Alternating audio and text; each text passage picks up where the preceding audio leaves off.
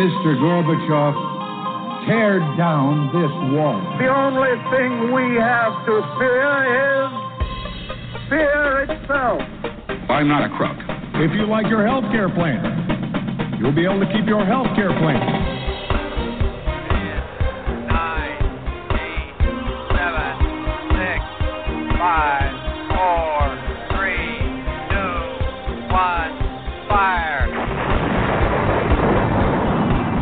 Listening to Jim Paris Live, your source for the latest news on money, politics, prophecy, and preparedness. And now your host, the editor-in-chief of ChristianMoney.com and the author of more than 30 books, Jim Paris. All right, hello everybody. Welcome to the broadcast. Um, I have to tell you, last week I listened to my show when I was doing post production because, of course, on Mondays, uh, first thing in the morning, I do post production. It takes about two hours, two to three hours, where the show gets produced as a video. We also do the podcast version that gets distributed out uh, over dozens of different podcast sites. And I have to tell you, I was listening to my show last week and I sounded, I don't know, I sounded kind of like a sleepy guy. And I was thinking, man, I've got to pump this up. If I don't pump this up, I'm going to end up uh, on NPR doing the Jim Paris show. So hopefully we'll have a little bit more fun tonight, have a little bit more energy for you tonight. I have to tell you, one of the reasons I've been low energy a little bit lately is it's so hot here in Florida. I mean, it is uh, crazy hot. I mean, we are like, what, uh, three or four weeks away from Thanksgiving? And I think it got close to 90 degrees uh, here today. I mean, I, I love the warm weather. Don't get me wrong. When we get you know into the winter and it's super cold here, but uh, man, let's have a little break here. Where are those like really nice, crisp, uh, you know, low 70s, mid 70s uh, days? In any case, uh, I digress. Good to have everybody with you uh, with us tonight. Um, we are uh, super excited about tonight's show because we do have one of my favorite topics we're getting into in our guest segment in about 28 minutes, which is this whole idea of Americans living overseas. And you might laugh, you might think this is crazy, but it is a thing and it is growing in popularity. And not everybody does this for the same reason. But I can tell you that many people are finding that in their retirement years, with their little bit of Social Security and retirement money that they have, they're able to live a better life somewhere other than here. And this could be Central America, South America, even Asia. Some are retiring to Asia, uh, some are retiring to Europe. And there are places in the world where you can live and live well for like a, about $1,200, $1,500 a month. And so, one of our uh, great publications that we love and we recommend called International Living, one of their editors will be with us tonight. And it's going to be someone we've never had on before. His name is Jason Holland. And apparently, he is in charge of the uh, content related to Latin America. And so we'll be talking to him all about, you know, Latin America. I was in Ecuador last summer for 10 days uh, doing uh, uh, research and writing and reporting on this whole topic. And I found it fascinating how people are living overseas and doing the, doing it you know doing very well. I mean, having access to inexpensive health care, inexpensive housing. So that's going to be tonight, and stay tuned for that in about uh, 26 minutes.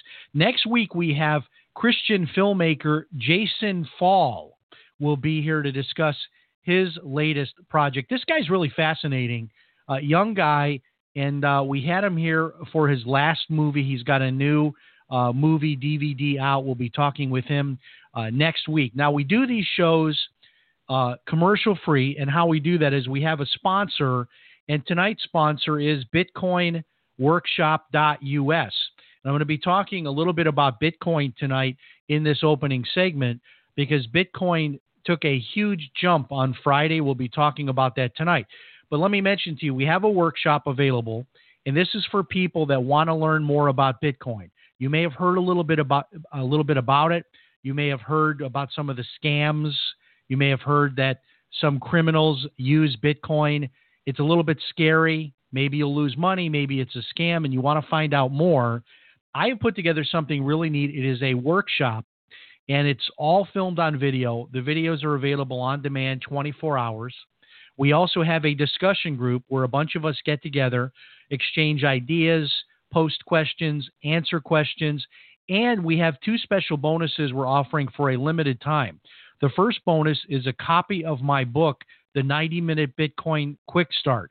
That is a free bonus. We'll rush that out to you as soon as you place your order. Now, this second bonus is something I offer from time to time. I'm doing it again this week. And here's the deal everybody who becomes a new student this week will get 250 cloud coins. Now, this is a little known cryptocurrency, and some people think it could be the next Bitcoin. And I'm just going to give you 250 of these cloud coins. Maybe it'll turn out to be something, maybe it won't. Uh, we've had the creator of Cloud Coins on the show twice now. It's a fascinating cryptocurrency. It'll give you, though, your first stake in cryptocurrency. It'll give you a chance to learn how it works, how to set up a wallet to store it on your computer. That's your free bonus 250 cloud coins, as well as my book, The 90 Minute Bitcoin Quick Start. So if you want to sign up, it's super easy to do. Go online right now to bitcoinworkshop.us, sign up, help support the show, help support what we're doing here. Bitcoinworkshop.us. Tonight's sponsor is bitcoinworkshop.us. All right, before we get into all the news, social media here. I am on Twitter at James L. Paris. I'm also on this crazy new thing called TikTok. I, I haven't done much with it, but I'm on it, just so you know. I'm also on Instagram, James L. Paris. You can find me on Facebook, James L. Paris. You can find our Facebook page, ChristianMoney.com. ChristianMoney.com. All right. And we are super active on social media. I sometimes get up in the middle of the night and make a bunch of posts. I'm, I'm posting like 24 hours. I get very little sleep.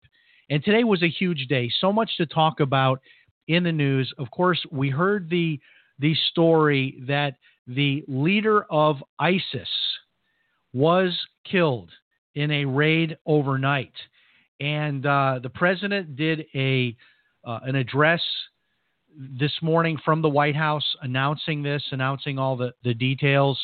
Um, the leader of ISIS, many people don't know his name. He's not as famous, maybe, or infamous as Osama bin Laden.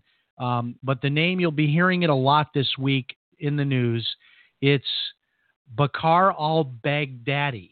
So let's just call him Baghdadi. And so Trump um, had a live uh, presser from the White House announcing this.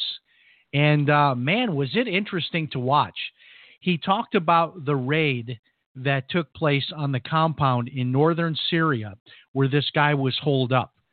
And then he went on to say that he, I don't know the exact words, but something like he cried like a baby or something like that. He died like a dog. I mean, Trump was Trump. I mean, he really uh, went uh, maybe a little over, a little overboard, taunting the ISIS people with with all of this. Um, but you know, give let's give him credit. You know what I think is interesting about this is we just came out of this news cycle where Trump was being heavily criticized for withdrawing from northern this same area of of Syria he was withdrawing and I don't know if there's a connection I haven't uh, seen anybody make the connection but I almost think like there's a connection here because the US withdraws from this area of Turkey which is right near this same area as I understand it. And then all of a sudden we get Baghdadi. And um, it's it's big. I mean this guy is the head of ISIS.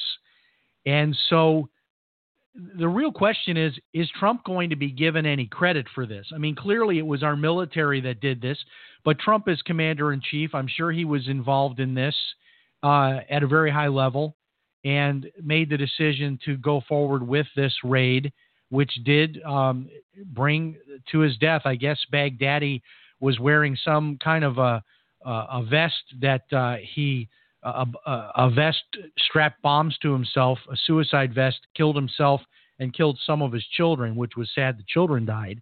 Um, but he's gone. And now the question is does Trump get any credit for this after all the criticism he got from withdrawing from uh, the territory uh, bordering Turkey, where the Kurds, uh, you know, have have their major presence, and now we have this clear uh, and decisive military victory. Uh, does Trump get any credit for this? How will this affect the polls? It, it seems like he's not getting any credit just from what I've seen. And uh, it was humorous to note that the Washington Post, uh, talking about the death of Baghdadi, uh, sort of eulogized him in a positive way, which, you know, it's one thing, you know, I was talking to my wife about this earlier. It's one thing for people to be political, and some people like Trump, some people don't like Trump. But can't we all be Americans on a day like today when one of our arch enemies, a murderer of thousands of people, a terrorist is killed? Can't we all celebrate that and all come together as Americans on a day like today? Apparently, we can't. Uh, that is sort of the bottom line.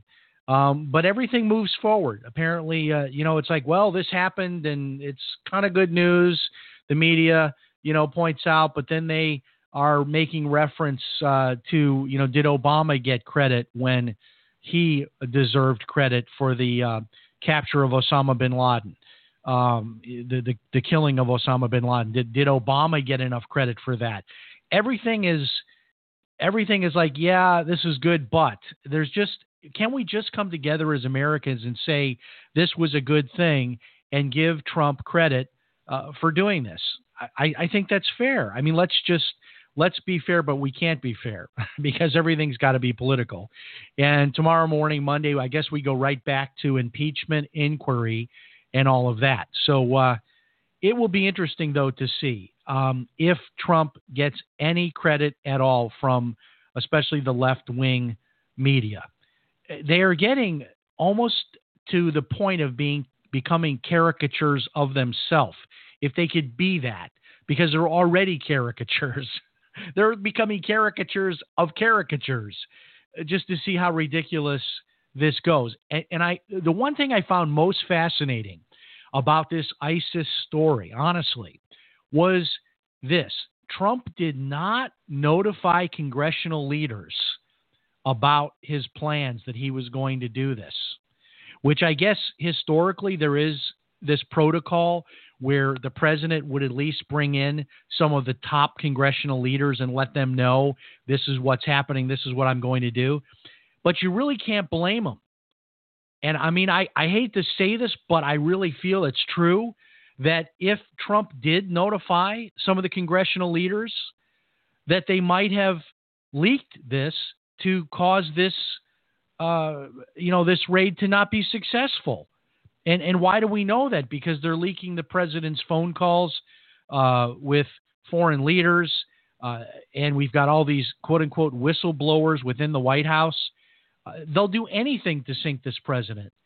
And uh, I'm sure they would have much rather that this military raid go the way of the Bay of Pigs and become an embarrassment and a failure, uh, and and not the success that it was. And and I hate to say that because on a day like today, we all should be Americans. We all should be together. But I think that uh, is significant. That is uh, a headline you may not see in too many places, but I think it is significant about where we have come as a country that the president cannot trust the congressional leaders with information on a top secret mission like this. And you really can't blame him. I know some people will say, you know, that's his pettiness to not trust them. But but you can't blame him with as many leaks that he has been the victim of that he would keep this information uh, under his hat.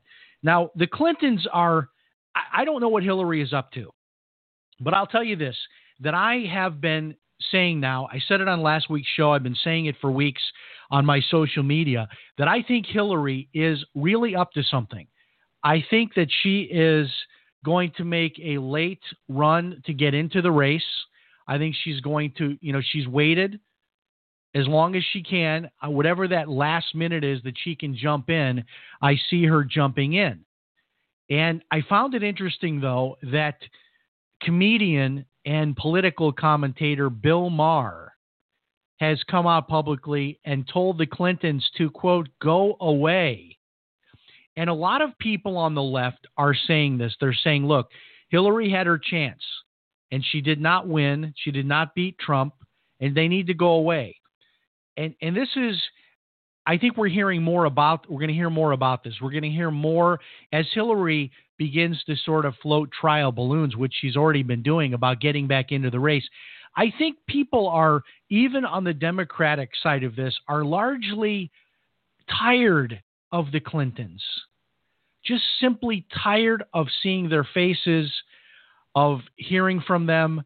It's it's like go away and live out the rest of your life in in, in obscurity.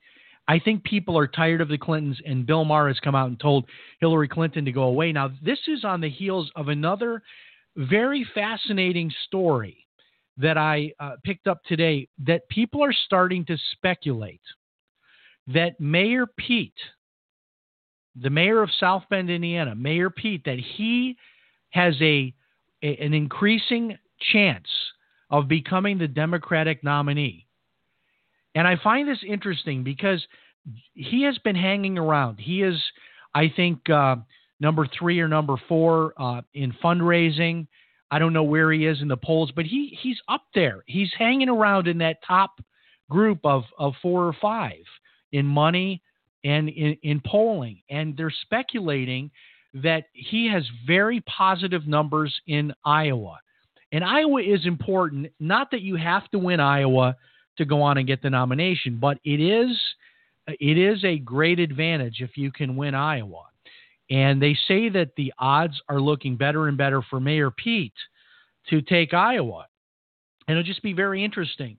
Um, Mayor Pete, as harmless as he looks, he is way out there on the far left. And a lot of people haven't really been looking very closely at him. A lot of conservatives have sort of counted him out. Like, okay, look, this guy's the mayor of a small town. Realistically, what are the odds that he's going to be able to do anything here, that he's going to get any traction? But then here he is, number three in money, and he's hanging around in the top, you know, handful of of uh, contenders in the polls.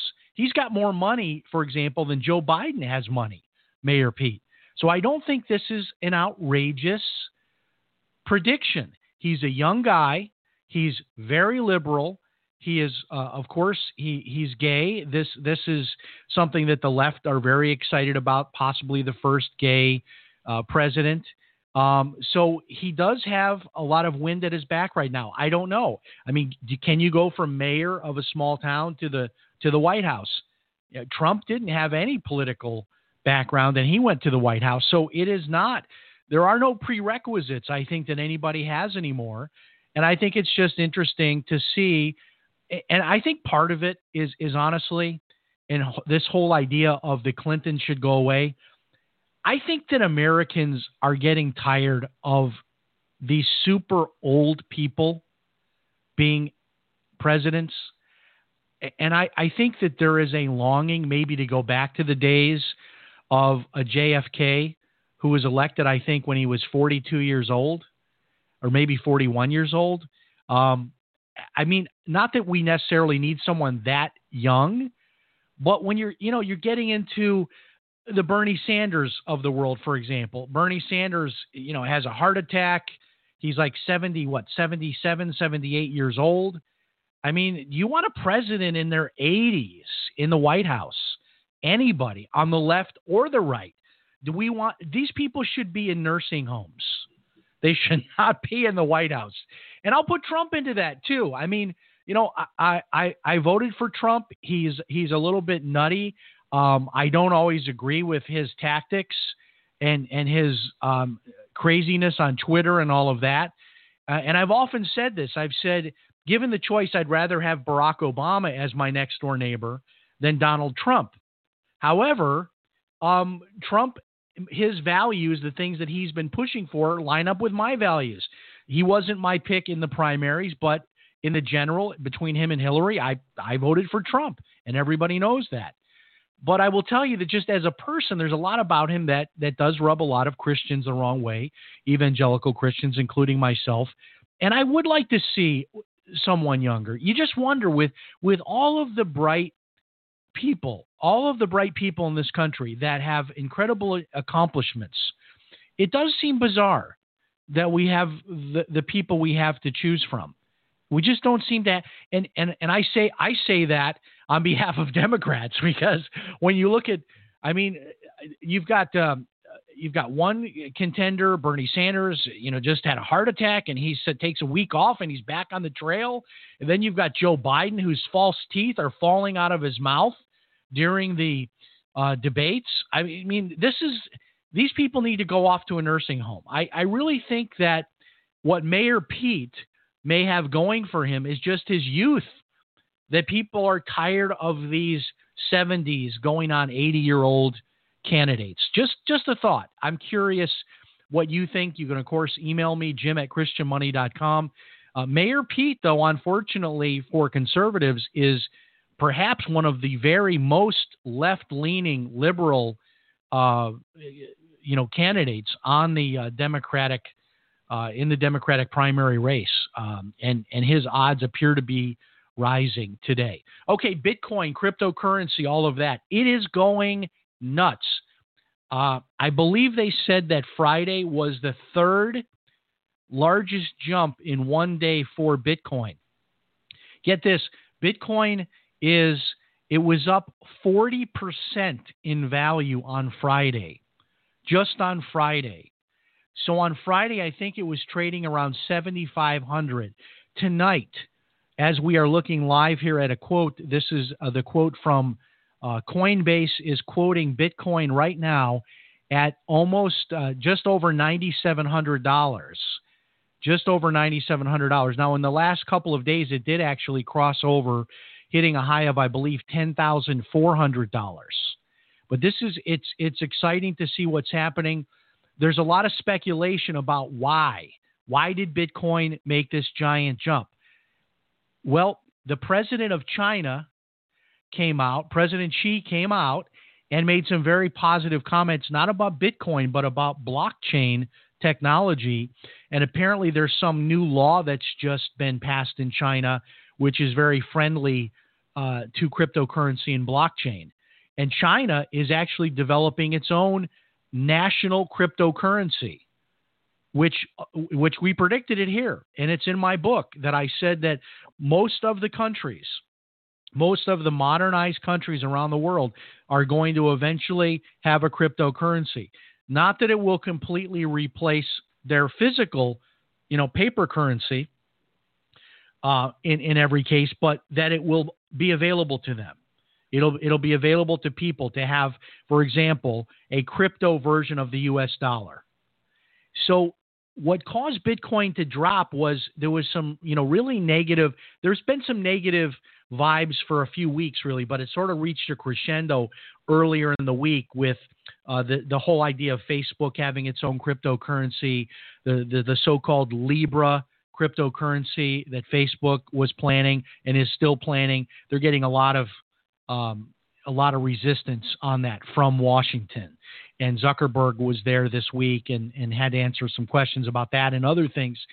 So the thought was you know, Bitcoin made a big jump when Facebook announced it was going to have a cryptocurrency. So now that it's sort of, you know, 50 50, maybe they'll have one, maybe they won't have one. Uh, that sort of drove the price down maybe to the mid 7,000s. But now, you know, who cares? And, and this is what I've said all along. A Bitcoin ETF would be nice. You know, that is Bitcoin trading on Wall Street. Um, and, and maybe one will happen, maybe one won't happen, but we don't need that. We don't need Facebook to have a cryptocurrency. In fact, the other side of the argument is this if Facebook doesn't get its own cryptocurrency, that makes Bitcoin, in my view, even more valuable because Bitcoin, uh, you know, has no competition then. Because people were super excited about Libra and they said, oh, this means good news for Bitcoin. And then some people said, no, because then everyone will want the Libra and not the Bitcoin right? So I think you could argue both sides of it, but Bitcoin has uh, will ha- never have more than 21 million coins.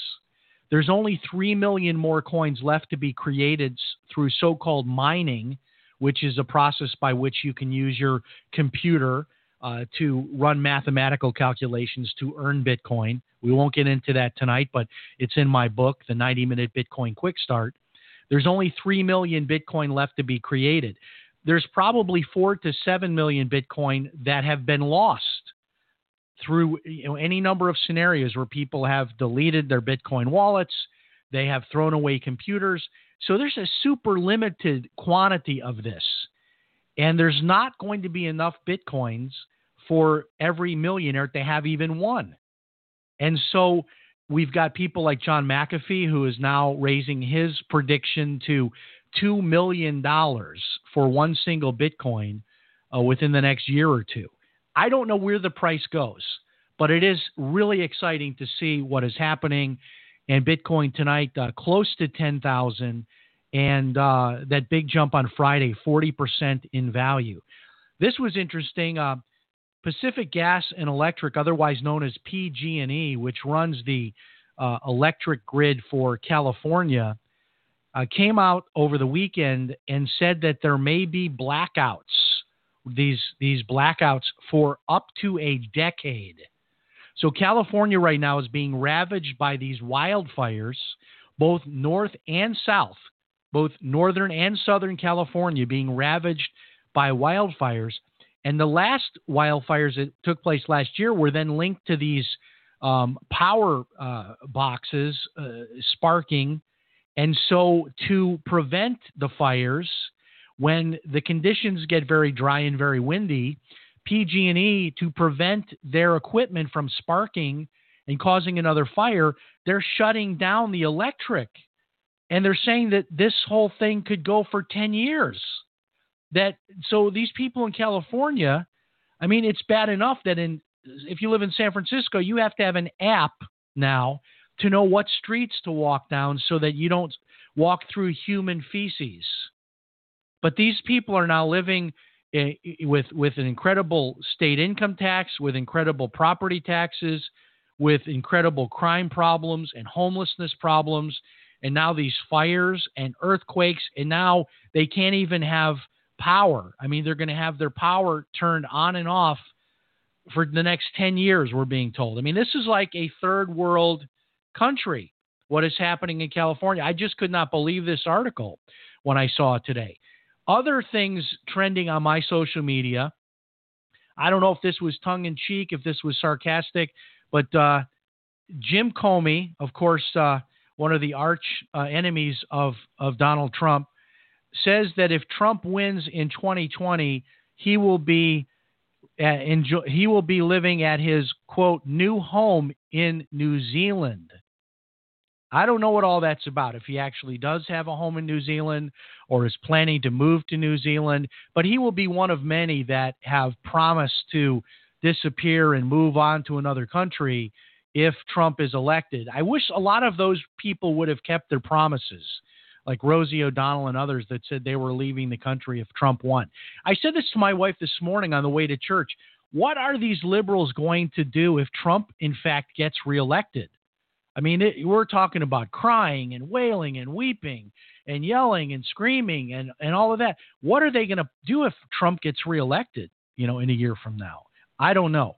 Comey says he's moving to New Zealand. So so hopefully that will in fact happen. And then this, if you check out my social media, I had the strangest morning on Friday morning. Friday morning, I got over to the local Walmart here in Palm Coast at 7 a.m. because I wanted to be like the first guy in line to get some work done on my car, oil change and things like that. And Walmart's a great place to go for those kinds of services.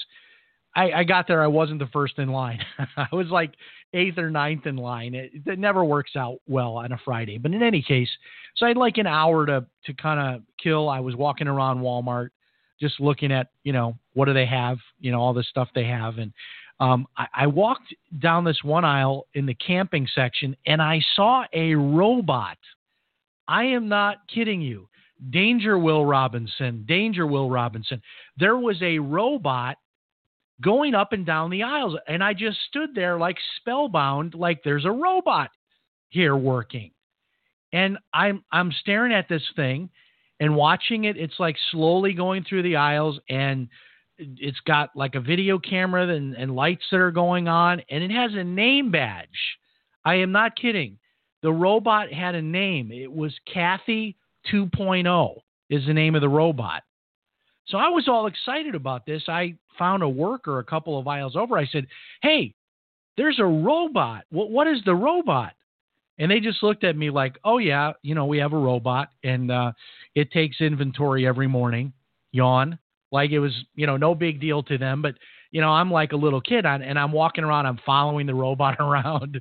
I I made a video of the robot and I put it up on my social media and a lot of people were excited about it. Were you know, I got a lot of reactions from people saying that's going to take away a lot of jobs.